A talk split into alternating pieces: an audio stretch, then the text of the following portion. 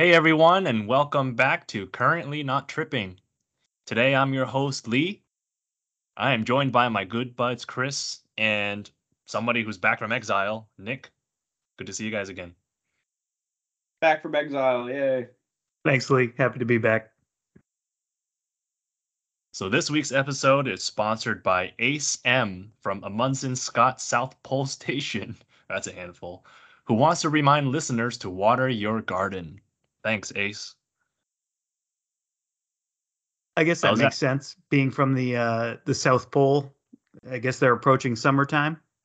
although uh, I imagine at the South Pole, all of their gardens and plants are inside. See, you you you water the plants because the plants are just made of ice, and therefore your plants grow when you water them because it just accumulates more ice.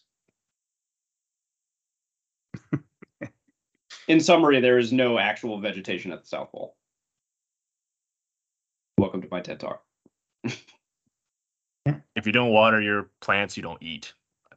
I think that's part of it too. Anyway, I was actually talking with Ace earlier before the World Cup, and he said that they raffled off all of the flags that flew at the South Pole all year, and which ones that represent the uh, the countries in the Antarctic Treaty. So Ace actually won a pretty special flag. He won Argentina. So I guess it was destiny. Ace is responsible for this win. He's going to be happy to uh, to know that, and I get the, I guess that flag got uh, infinitely more valuable after that W. Okay, so um, I just want to say one more thing before we jump into it. Is uh, I just returned from a work trip and a vacation trip overseas, so big thank you to Yuri and Barney for filling in. I think they did a great job, and happy to have them on in the future. But um, I was actually in the air on my flight during the World Cup final. And so I have a huge shout out to Lufthansa Airlines for live streaming the game. They literally only had one TV station that they streamed for everybody, and it was the World Cup. And I think almost everyone on the flight was watching. And it, it was actually fairly even split between fans of Argentina and fans of France. But uh, thank you, Lufthansa. Not a sponsor, should be a sponsor. Yeah, that's really cool. I mean, I couldn't even stream the game from home on my big screen TV because I don't have cable, and I couldn't even find it anywhere. So maybe I should have been flying too, or going Remind to a local bar or to book something. flight Yeah, exactly. in 2026. exactly. Uh, better chances of that catching a game there. My goodness. But anyway, uh, before we jump right into the game, I wanted to bring up a pretty interesting point here. Um, back a few episodes, I think it was maybe nine or ten, whichever one we did all of our uh, predictions. We actually had some pretty uh, cool predictions for the final. So Chris and Nick both predicted that the final matchup would be France and Argentina. Um, I had Argentina and France in my final four, neither moving on to the finals because the teams that I had picked were Belgium and Germany, neither of which which even made it into the tournament stage for. Uh, so, I guess in a way I got it right because those are the two best teams moving out of the Uh-huh. group stage. Yep, sure. Okay. did. Yeah. Yeah. Yeah. Good job, buddy. Um, interestingly, Nick had chosen France to win the final, and Chris chose Argentina. So, good job, Chris. You've been sticking Thank with this team all since the Thank you. beginning. Yeah. For those listening, I am doing a, a double fisted congratulations to myself in the air right now. You don't have to bow. I'm not that kind of a, a leader here. Um, but uh, thank you, everybody who supported me. Uh, I'll be back four years from now. Love it. Well, since you know everything about this team, why don't you go ahead and uh, start us off? Let's talk about the game. Um, Chris, do you Yeah. want to take us through the first half? Yep, happy to do it. So Argentina, France was uh, arguably the best game of the tournament. Um, it's easy to say because you get the elevation of the final, but man, this game had so many twists and turns. You could put it up there, finals aside, in the top three of of many other games that took place. And this tournament was something else. So you end the first half, and it's two to zero. Argentina winning and forget the score line, they are dominating France. France really didn't know what to do with themselves. They uh, started the game with a tactic that did not pay off for them. uh, one that relied on using uh, Giroud up front as somebody who has been has done well for them this tournament, trying to gain advantage of his height. Um, it just didn't really work out. Uh, they had zero shots on goal the entire half. There was a penalty, um, which uh, Messi scored. It was a it was a good penalty call, and then the second was a fantastic, fluid Argentina team goal. I mean, this watching the second goal was embodied how they played throughout. I think the entire game, not necessarily the tournament. A little bit of a surprise start, maybe, not totally surprising, but Angel Di Maria um, he hasn't featured in consistently throughout this tournament, but he's an incredible player. I think probably some would have guessed he came on uh, simply because it's his uh, very likely his last tournament, along with Messi. They're both around the same age at this point, uh, maybe one or two years off uh, from each other. But he just hadn't featured that much, so a lot of you know the other half people assumed why would he start today? Um, but he was great choice to start him. He played fantastically uh, up the left wing like he always does. He's shown, you know, ebbs and flows in this tournament, but man, he really like left it all out on the field for this tournament. So uh, great for him. To uh, a little bit of a you know sticking point for France, and a little bit of a surprise, I should say, was two tactical substitutions before the half. So I think these were made around the 40th minute mark not counting the extra nine minutes or 10 minutes, you know, of, of ex- the time that they added on in the first half. They took Giroud and Dembele off. Dembele really just wasn't having any effect on the game. Uh, Kolo Muani and Thuram came on in place of those two. I think at the end of the day, the uh, coach was probably looking to make an impact and claw back two to one. Right before the half, he suspected that with a little bit of added time. They had, you know, call it 15 uh, minutes to play. I can see the why and why nots, but he made it, and I think at the end of the day, it was a good call. So that's that's my take on it, Nick. Unless you have um, anything to add. Definitely, I have plenty to add. Uh. So totally agreed on those uh, two substitutions being a good idea. Um, just for the average listener out there, tactical substitutions before the half are pretty much unheard of. Usually, first half substitutions are reserved for injuries or something like that. Most uh, teams like to save their substitutions to the second half, at least give everybody the time. And actually, I was very surprised at the the lateness of this substitution in the first half, because if you wait to halftime, you can have a little bit more time and have that halftime break to figure out exactly what you want to do tactically and make sure you're getting the right people on and make sure everybody knows what's going on. But then again, this is the finals. So you don't have that time to play with. If uh the the way that this game was going, Argentina could have had another one in that in that time. So I don't blame Didier Deschamps, the French coach, for making those changes when he did. You got to do everything you can to try and win the game. And I thought that uh honestly, Argentina was so dominant in that first half.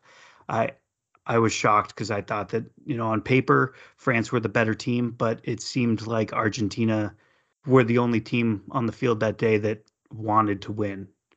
They were more energetic. They were more cohesive as a team. They attacked together, they pressed together. Um, and it was just, it was a really fun half to watch uh, if you were an Argentina fan. So I'll take us through uh, going into that second half. After those changes, we came back and it was honestly more the same for probably 20, 25 minutes. And then France made a couple of changes around the 70th minute. I think it was the 71st minute. And uh, France changed up their midfield. They actually brought in uh, Eduardo Camavinga, who's a fantastic midfielder, and played him at left back, which I thought was a really interesting move, but it it did actually work. And I think Camavinga played pretty well for them. And so this team just started to like honestly come to life a little bit. They didn't look like they were going to take the game to Argentina the way that Argentina took the game to France.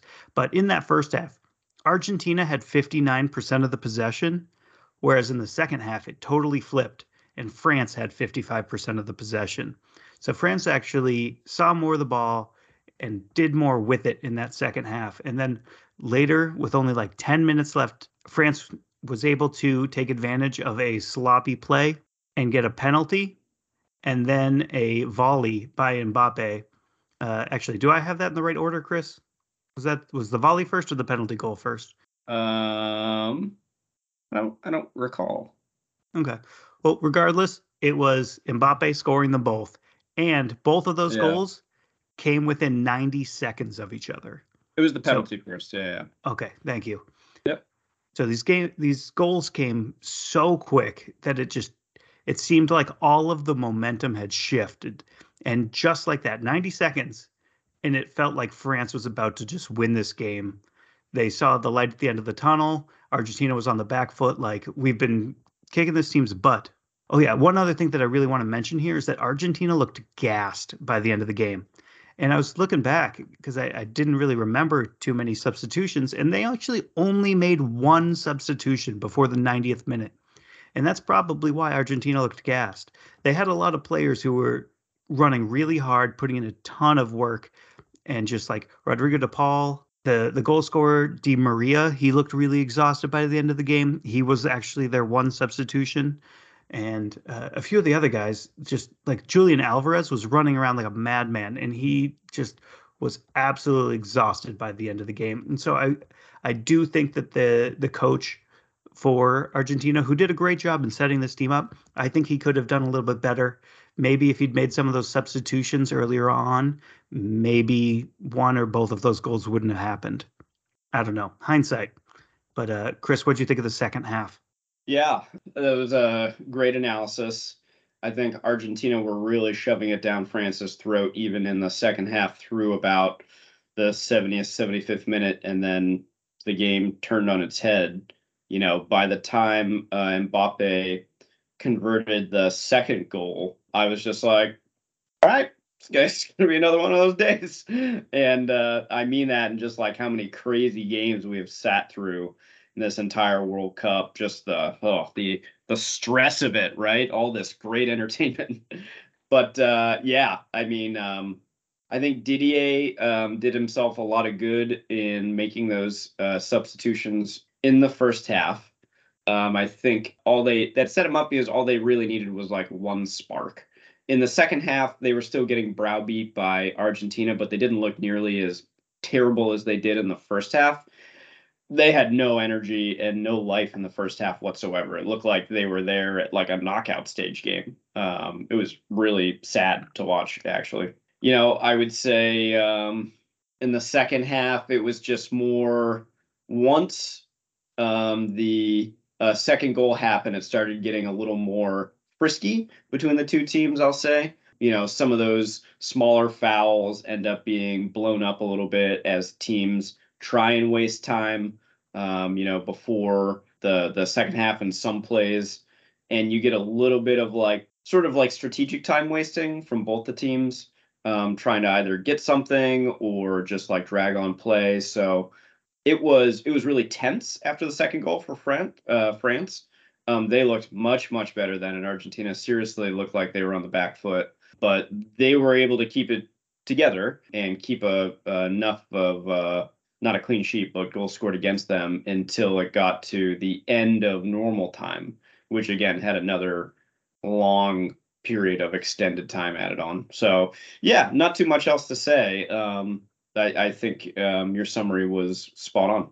All right, awesome. Do you want to take us through overtime? Yeah, overtime was just as crazy as, as the game itself. Another two goals scored. Argentina had the ball 62% of the time, which is crazy.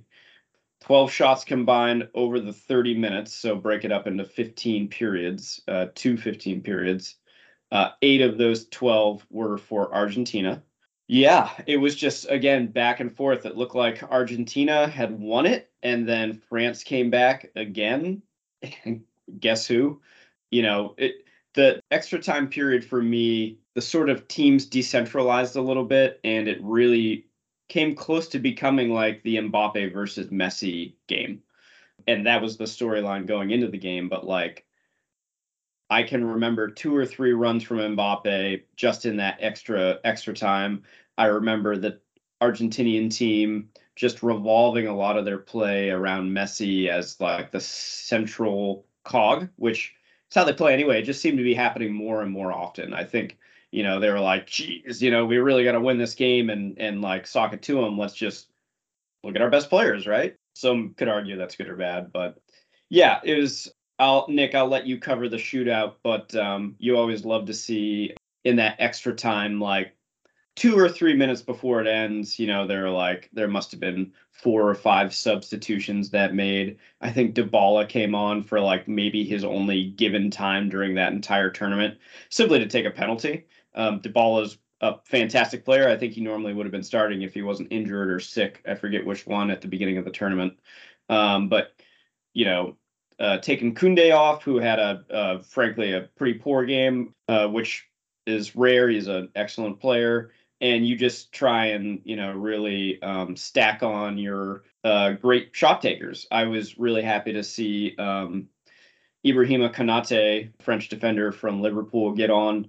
Um, he had some couple good defensive plays, but then uh, also I believe converted his penalty too, which was great for him. So anyway, I'll stop there. This all culminated in a shootout, and that was also crazy. Big shout out to Martinez of uh, Argentina. He did a fantastic job job in the shootout, but also there was one I, I wouldn't consider it a breakaway shot, but a clear shot on goal from France right before extra time ended. And uh, Martinez made a stretch save that really kept him in the game. So, yeah, totally, totally crazy uh, second half. Yeah, that was an incredible save that really it, it really saved the game because that would have been the decider, and there was with only a couple of minutes left of, I believe, stoppage time in the overtime that yep. there really wasn't enough time to mount a comeback. But there was also a uh, another shot by Messi that Lloris tipped over the bar. That was another one that that that could have tipped the game and you know going the other way. So both goalies came up really big in certain moments during this overtime, uh, just to bring it to that uh, uh that shootout. Oh, and actually, I want to say that uh, Upamecano, the French defender, also mm. made a couple of very key slide tackles that really saved uh, France from having a couple of you know Argentinian shots on goal. And so, you know, very impressed with his play during that game. I would I would say just to add on very quickly before we transition to the shootout, we talked about at the very beginning of this pod, uh, podcast a few players that will go for big money after this, uh, and I can think of two Ar- Argentinian players right now who I bet would do that based on where they play and how well they did. Mac Allister for Argentina. What a funny last name. Uh, that does not sound South American to me at all. That sounds like Scottish, but did an excellent job.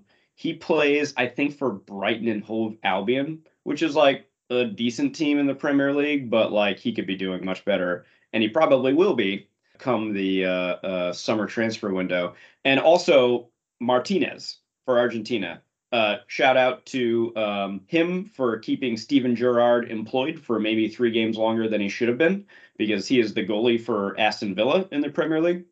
Um, and Steven Gerrard was fired for a poor run of form, but it is in no case due to Martinez. He is a incredible goalkeeper, and he replicates that at the club level too my guess is somebody is going to go in there, top top name team in England or otherwise, and try and scoop him up. Yeah, good good points on both of those guys. Two things that I wanted to mention about that is uh one, I really dislike the British announcers who pronounce Martinez Martinez. it it just blows my mind every single time. Martinez. That's, that's really funny. I was not I I did not have the English announcers. I was on uh, En Espanol, so I could only make out parts of it. They were certainly pronouncing it correctly. Good. Yeah, I certainly would hope so. and then uh, I just want to add Enzo Fernandez to the uh, to the list of players who could go for big money. He's currently mm-hmm. um, playing for Benfica in Portugal right now, and so I know that uh, he could make a, a huge move as well. I was gonna say, um, like there are a lot of outstanding players in France too, but a lot of those French players already all play for big name teams, so you don't really see any surprises in there. you do have a few players for Argentina that just stand out as like they're just you know this was their time to shine. Like Mac Allister, I frankly didn't even know who that guy was before this tournament, but he featured so well for Argentina in the majority of their games. Like I don't see a world where he doesn't move on. Agreed. And I also similarly had never heard of him. Yeah. So awesome. Okay. So now that was the end of extra time. The game was tied three to three. And so how this works with penalties, each team picks five players and it go it alternates. So in this case, France went first after a coin flip where they chose to go first, I should say. And so they alternate you know France Argentina France Argentina etc and it goes until mathematically one team's eliminated. If you get to five takers and it's still tied it becomes sudden death where if one team scores and the other one doesn't it's over. And so we didn't even get to five. So it started with Mbappe and Messi. Both of them as you can imagine both coolly scored their goals and then it jumped over to Kingsley Coman of France, who had a pretty good shot, bottom left corner, but uh, Emi Martinez came up huge and made a diving save. Very, very good save. And this was followed up by Argentina's Paulo Dybala, who Chris mentioned was subbed on specifically to take a penalty kick. So a lot of pressure on you if you came in for this one job. You better do it right. And, you know, he actually just kicked it right down the middle. Hugo Lloris of France dove, and you know the ball just sailed right right down the middle. If uh, if Lloris hadn't moved, it would have hit him in the face, and he would have saved it. But he dove, and is what it is. And then it jumped back to France for Tchouameni, and he wanted to go bottom corner, but I think at the last second he saw that Emi Martinez was diving the way that he was kicking it, and so he tried to push it a little bit further to just keep it away from Martinez but it ended up pushing it a little too far and went wide of the goal, missing it altogether. And so this was through three France penalty kicks and two Argentinas. France only had one in, and Argentina had two. So jumps on Paredes from Argentina, who, with all the pressure behind him, coolly slots it away. And then you're sitting at three to one. So France really needed a miracle at this point because being down two is almost impossible to come back from. And so Kolo Muani pops up and he scores one. It was a it was do or die, score or go home and it's over. And he scores it, and then all France could do was hold their breath as Montiel from Argentina came up. And if he scores it, it's over. And he does exactly that. Coolly slots it to the side netting, and Argentina wins the World Cup on penalties four to two. Now I didn't watch this, but that sounded exactly like how how it went down with Argentina and Netherlands in what like the the quarters or so. It was wasn't it like the same score? It was like the same dramatics where like the Netherlands missed the first few. They had to had to like make every goal down the stretch and make it continue. I don't know. It it sounded identical. It's like Argentina literally went through that same scenario just like a few games prior. No, you're right. It was quite similar. I think the final score line prior to penalties was like two to two instead of three to three, but like it's yeah, I'm just talking about the penalties there. alone. Yeah, it's like the same oh, scenario. Oh, totally. make it and you you win and Netherlands had the crazy goal right before extra time ended. Oh like yeah, that's right. Yeah, to put it's like through. the same game. Yeah, yeah, it's it's it is eerily similar for sure. Argentina have not done themselves any favors in the amount of playing time that Argentina has had to go through in order to get to the final in the first place. But yeah, that was a great coverage of the shootout, Nick. I think. Yeah, Martinez. Like, I can't say enough about that guy. Uh, we'll also, for those um, with or children watching, um, earmuffs. Not saying anything bad, but uh, he made a uh, a little bit of a lewd gesture when he got the Golden Glove award um, in after the uh, the victory. Um, he put the trophy on his crotch and made some obscene gestures. I don't know why he chose to do that. If it was towards France or if he was just totally excited and overwhelmed, which who wouldn't be? Um, but that was funny. If you want to go take a look at that. I would say uh, there were, you know, a couple of storylines going into this game. One was Mbappe. Is Mbappe the next Pele? Right? Is he the one that wins France three in a row, similar to how Pele did for Brazil? And will Messi leave, you know, the international stage uh, with the last major trophy he has uh, missing in the cabinet? And uh, it went the way of Messi. The game is centered around those two players, but Messi came out on top, thanks uh, in large part to his team. And of course, he was spectacular. But I personally, you know, my prediction even before this tournament started was with heart and with head. So like it's hard not to count out Argentina when they came in to uh, this tournament on a 39 game unbeaten streak. Um, but my heart, you know, also said, boy, I love Messi. I would love to see him, you know, retire as being the goat of football, global football, of which some can argue he now is. But just uh, I'll take off my fan hat and take off, uh, put on my refereeing hat for a moment we talked a little bit in the previous episode about who is going to get the nod for this. It was uh, Simon Marciniak from Poland, who has done a good job throughout this entire tournament. And I think he did a, a fantastic job in this final, which uh, certainly got heated at moments. He tried his best to let the game flow and for throughout the first half and, and parts of the, the second half you know, both teams were being rough, but nobody was really, you know, like getting up in each other's faces. The people that were dishing it out were also taking it and knowing that, you know, look, this is the final game of the tournament. Everybody's going to be throwing everything into it. So the referee handled that, you know, sort of atmosphere very well. He did a great job not brandishing cards early on. His strategy instead is to, you know, get up in players' faces very quickly. I remember in the first 15 minutes, the I, think it was the left back, um, or maybe it was the right back for Argentina. I forget the player.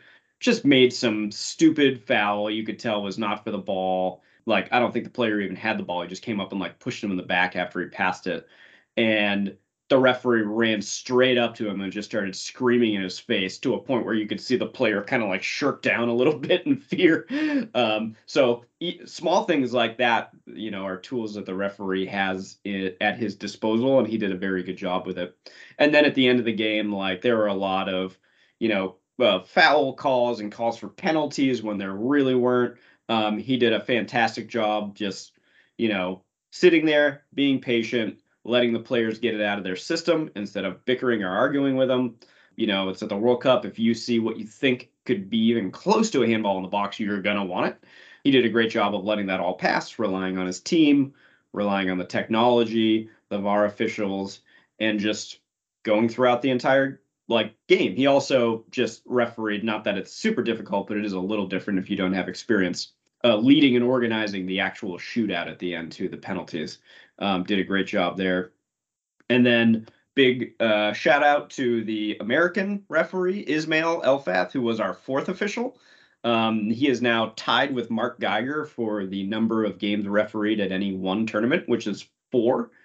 Kudos to him. He didn't really have a ton to do, right? Um, between the two coaches, the two coaches were pretty tame. Um, there was no outbursts or anything like that. So he managed subs he talked to the coaches here and there when they had, you know, guffaws or or wanted to complain, but very happy to see an American referee make it into the the team for the last uh for the final as well. Awesome. Thanks for that breakdown, Chris. All right. So I think that's it for the the game itself. Now uh right after they awarded the winning team, they also gave out all of the individual awards. So Lee, why don't you take us through those? Yeah, these are a lot of fun. We had covered these in an earlier episode too, kind of going through our predictions, but uh, now let's take a look and see who actually won them. So we'll start with the Golden Ball, the Golden Ball Award, the one that's typically given to the best player at the tournament. Uh, no surprise here, it's Lionel Messi putting on a show all the way throughout the tournament. Sometimes it goes to the best player on the losing team, but clearly that wasn't the case here. They, I think they just want to give him all the accolades. Why not? Uh, Nick and I actually correctly predicted this one. I don't know who Chris had chosen at the beginning of the tournament, but wasn't him. I don't know, but I really shot myself in the foot here by choosing Argentina to win and not choosing Messi. I think I, I, think that's, that was the reason because you said it doesn't come from a player on the winning team. So I remember talking Um, about that quite I'm quite just a bit. gonna yeah turn around here and leave. I'll see you guys later. Well, close enough. At least you're close enough. All right, next we have the Golden Boot Award. So the player who scores the most goals. Um, Kylian Mbappe won this one with his hat trick in the final game with eight goals. Messi was right behind with seven. Um, when it comes to our predictions for the three of us, none of us were even close. Um, I think I was the closest with uh, Kai Havertz, who scored two. Um, Nick chose Darwin Nunez, who didn't actually score any. And Chris chose someone who didn't even play in the tournament. So that just goes to show Chris 0 for 2 on the awards, but one for one on the team. Hey, at least you win something. Uh, second fail in a row. Yeah. So I chose, um, let's see, the team for the person that won the MVP, and also the team for the Golden Boot winner. My original choice was Benzema.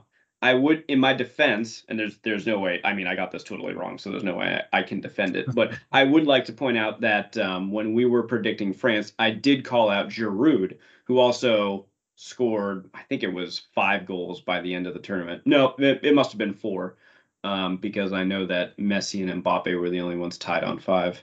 Um, but he was their backup forward in place of Benzema. He featured quite well. Yeah, he did. Probably wouldn't have made it this far without him anyway. Yeah, that's right. Next on the list for awards, we have the Golden Glove. So the best goalie award, as Chris mentioned earlier, it's Emi Martinez from Argentina. Um, Did you do that Yeah, on hate purpose? you. I really love that. but yeah, he he made some really incredible saves, including a really uh, key penalty saves, and you know the multiple shootouts that they had. Obviously, you know those are really clutch situations. You got to make them when it counts. Um, none of us correctly predicted this one. However, uh, I think Nick did say that two thirds of the previous winners of this award were typically on the winning team of the tournament.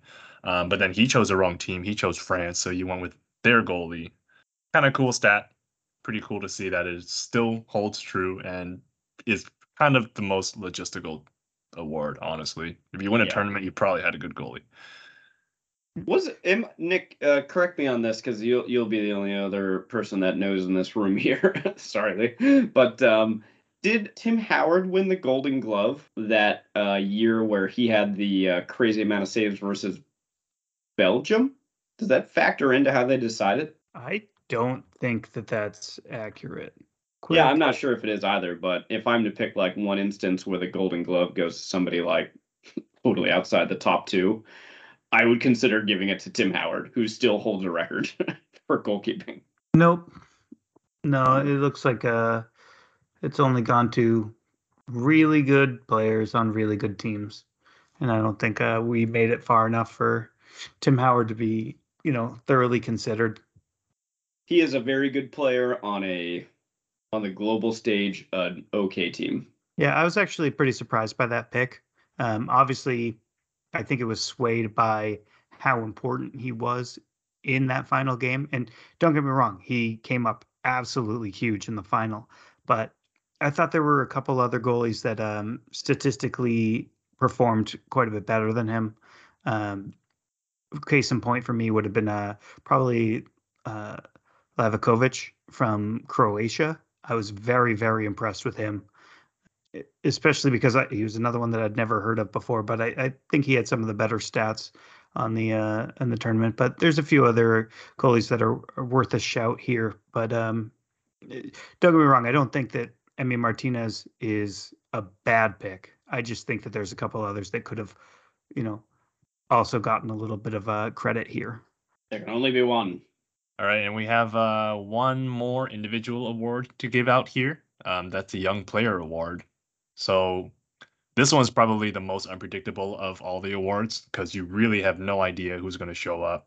Um, you got to have enough time in the tournament to even prove yourself and to make the most out of those moments, really. Uh, it went to Enzo Fernandez of Argentina, who played really, really well, scored in a lot of really crucial moments for this team, obviously on their victory run. Um, personally, I think it's totally deserved. I actually was able to catch a few of his highlights, and man, that kid can play. Doesn't feel like he's you know new to the scene at all whatsoever. I mean, what do you guys think? I think that's a totally deserved call. You know, it's it's similar to how the Golden Glove or any of these awards go. Like the higher, the farther your team makes it into the tournament, the higher percentage chance you have of getting any one of these. So the same goes for the Young Player Award here. You know, he's playing for Argentina. It's it's tough to see. You know, there are a couple other breakouts. The pick that I would have considered, who I just thought like not only did he shine, but he needed to because his team just wasn't playing up to snuff, was uh, Cody Gakpo for the Netherlands. Um, it was just so fun to watch him play. Saka for England too, incredible. He had a fantastic tournament, very young player. But at the end of the game, like I remember watching uh, Fernandez in the final, and like he just looked like a natural. I don't think there was one game where he really stood out as like incredible, but given his age and the platform that he's playing with, like his poise, his calmness, his thinking throughout the game, like totally deserved. Yeah, I agree. I think it's totally deserved. I think he benefited a bit by being on the same team as a bunch of big names like, you know, the man himself, Lionel Messi. So I don't think that the eyes were on him nearly as much as they would have been had he been on almost any other team. But I thought he did a really great job. And so I was I was very impressed with him, very uh deserving of the of the award. One other person who I uh, I was very impressed with was Josko Gvardiol of Croatia, who I believe I, I mentioned to you, Chris. I asked you during the Croatia review if you thought a defender could ever win this award, and um, obviously he did not win the award. But Croatia was able to secure third place. They beat Morocco in that third place game. Um, we didn't dive into it too much. Uh, I don't believe either one of us uh, was able able to watch the game, but uh, congratulations to Croatia for finishing third, and congratulations to Morocco for finishing fourth. Both incredible achievements, but um, I was I was just so impressed with Gvardiol's ability in center defense for Croatia, and I think that he was instrumental to them making it that far. So I would have loved to have seen him win the award, but Enzo uh, definitely deserved it himself. So I'm not too upset. Yeah, not. I'll I'll echo uh, Nick's sentiments on the third place game. Croatia took it. Um, so uh, friendly reminder, they made it to the final against France in the last tournament. So Croatia have seriously punched above their weight for a couple tournaments in a row here. So big kudos to him.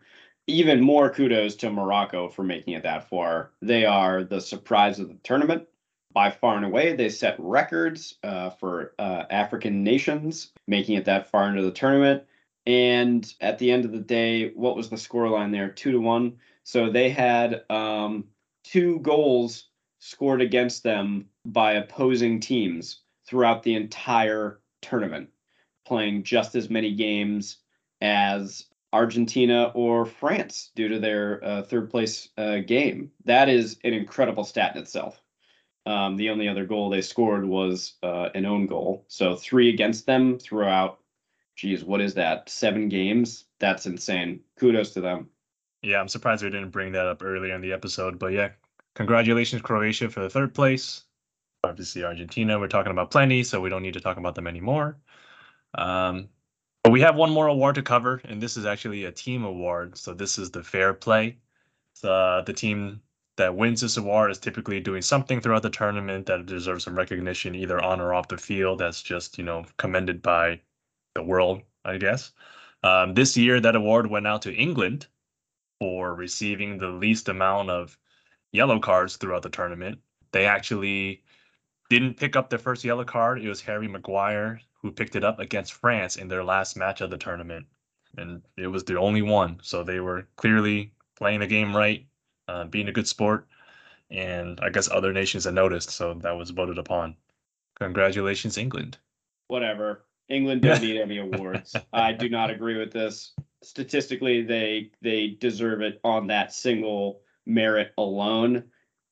In my opinion, should have gone to Japan. Uh, I loved seeing, first of all, how they played. They played incredibly well throughout the tournament, but um, all the storylines of their fans picking up the trash after every single game. Like it should go to the Japanese fan base. And that's that's my vote. I think so, like kudos to England for only getting a single caution throughout all their games, but like that's no fun. Whoever had this job at FIFA just like threw their hat in and was just like, well, we'll just do it on yellow cards. Uh, that's really boring to me. Yep, I echo that. Go Japan. Okay. So let's uh let's jump into the overall thoughts on the entire World Cup. So Lee, did you enjoy following along? Yeah, I mean, it's something that's pretty intense over a short period of time. I always like things like the Olympics for this reason. I just enjoy rooting for cool things to happen, and a lot of that happened in this World Cup. I think is really really exciting, kind of fun to bring lot of cultures together because I actually work in a place where we have people from all nations coming together. And like for this last month or so, you just hear the chatter everywhere in the hallways, in the break rooms, whatnot. It's all about the World Cup. So it clearly is like a unifying moment. I think that's one of the coolest things um, to witness, you know, outside of just watching the games alone. So, you know, from my personal experience, I didn't watch much of the coverage, mostly because I just didn't have access to it or it was just poor timing. But you know, you can tell wherever you go and the people around you in real life are all, you know, pretty much celebrating this as one large event. And that that's really cool to be a part of too. Awesome. I'm very happy to hear that. Um, so for me, I would say that this is probably the best World Cup final of all time. And at least at least of the ones that I've watched. And by best, I definitely mean most entertaining. I think it got a little sloppy during the overtime period, so I think uh, tactically, there's probably been better World Cups, but nothing comes close to this entertaining wise. I, have just really enjoyed it, and I think it was a uh, a really fantastic, you know, ending to what was actually been an, an incredibly enjoyable World Cup all across the board. There's a lot of uh, good stories that came out of this. There's a lot of great games that came out of this, and I just I really enjoyed this World Cup. It is is one of the better ones that I've seen. Chris, what do you think? Yeah, I agree. This this is my favorite uh, World Cup final and my favorite World Cup. You know, somebody that's uh, younger in his life, I haven't had the opportunity to pay attention to that many at the level um, that I enjoy football now. But I've had a couple under my belt that I've paid close attention to even watching like comparing this to the Euros, which is essentially the same tournament just with European nations, like I haven't seen this many crazy matches in such a short period of time. The upsets, the quality was surprising for some of the big nations. The quality for uh, some of the smaller nations was surprising in a positive way, right? That led to a lot of these upsets, uh, like the the likes of Morocco making it so far, excuse me, or Japan or even Australia coming close too. It was, uh, yeah. Uh, what can you say about the tournament? There's lots of great highlights, memorable scenarios, and like Lee mentioned too, like this is the world sport. Everybody, you know, whether you've got a skin in the game by the final or not, are invested in this. I didn't have skin in the game in the final. You know, France, Argentina, yeah, I guess I've got a few players here and there, like Messi for sure, but then I could go pick out more than a handful on France that I also love. So, like, I was happy to see France win. At the end of the game, I was more happy to see Argentina win just because Messi gets to leave with his trophy. But, like, if France wins, like, what a storyline that is. Like, two in a row for the first time in decades uh, under, you know, the uh, banner of a starlet um, in Mbappe, who I don't think I don't even know if you can call him a starlet anymore, but an incredible player who still has years in front of him. So the storylines were all set up.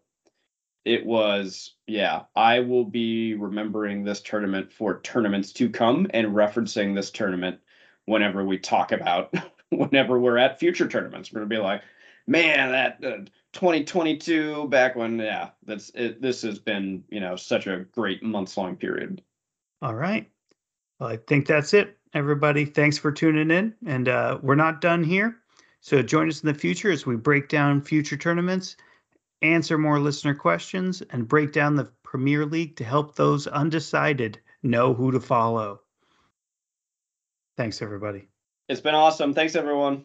Yeah, until next time. See you in four years. You don't have to go home, but you can't stay here.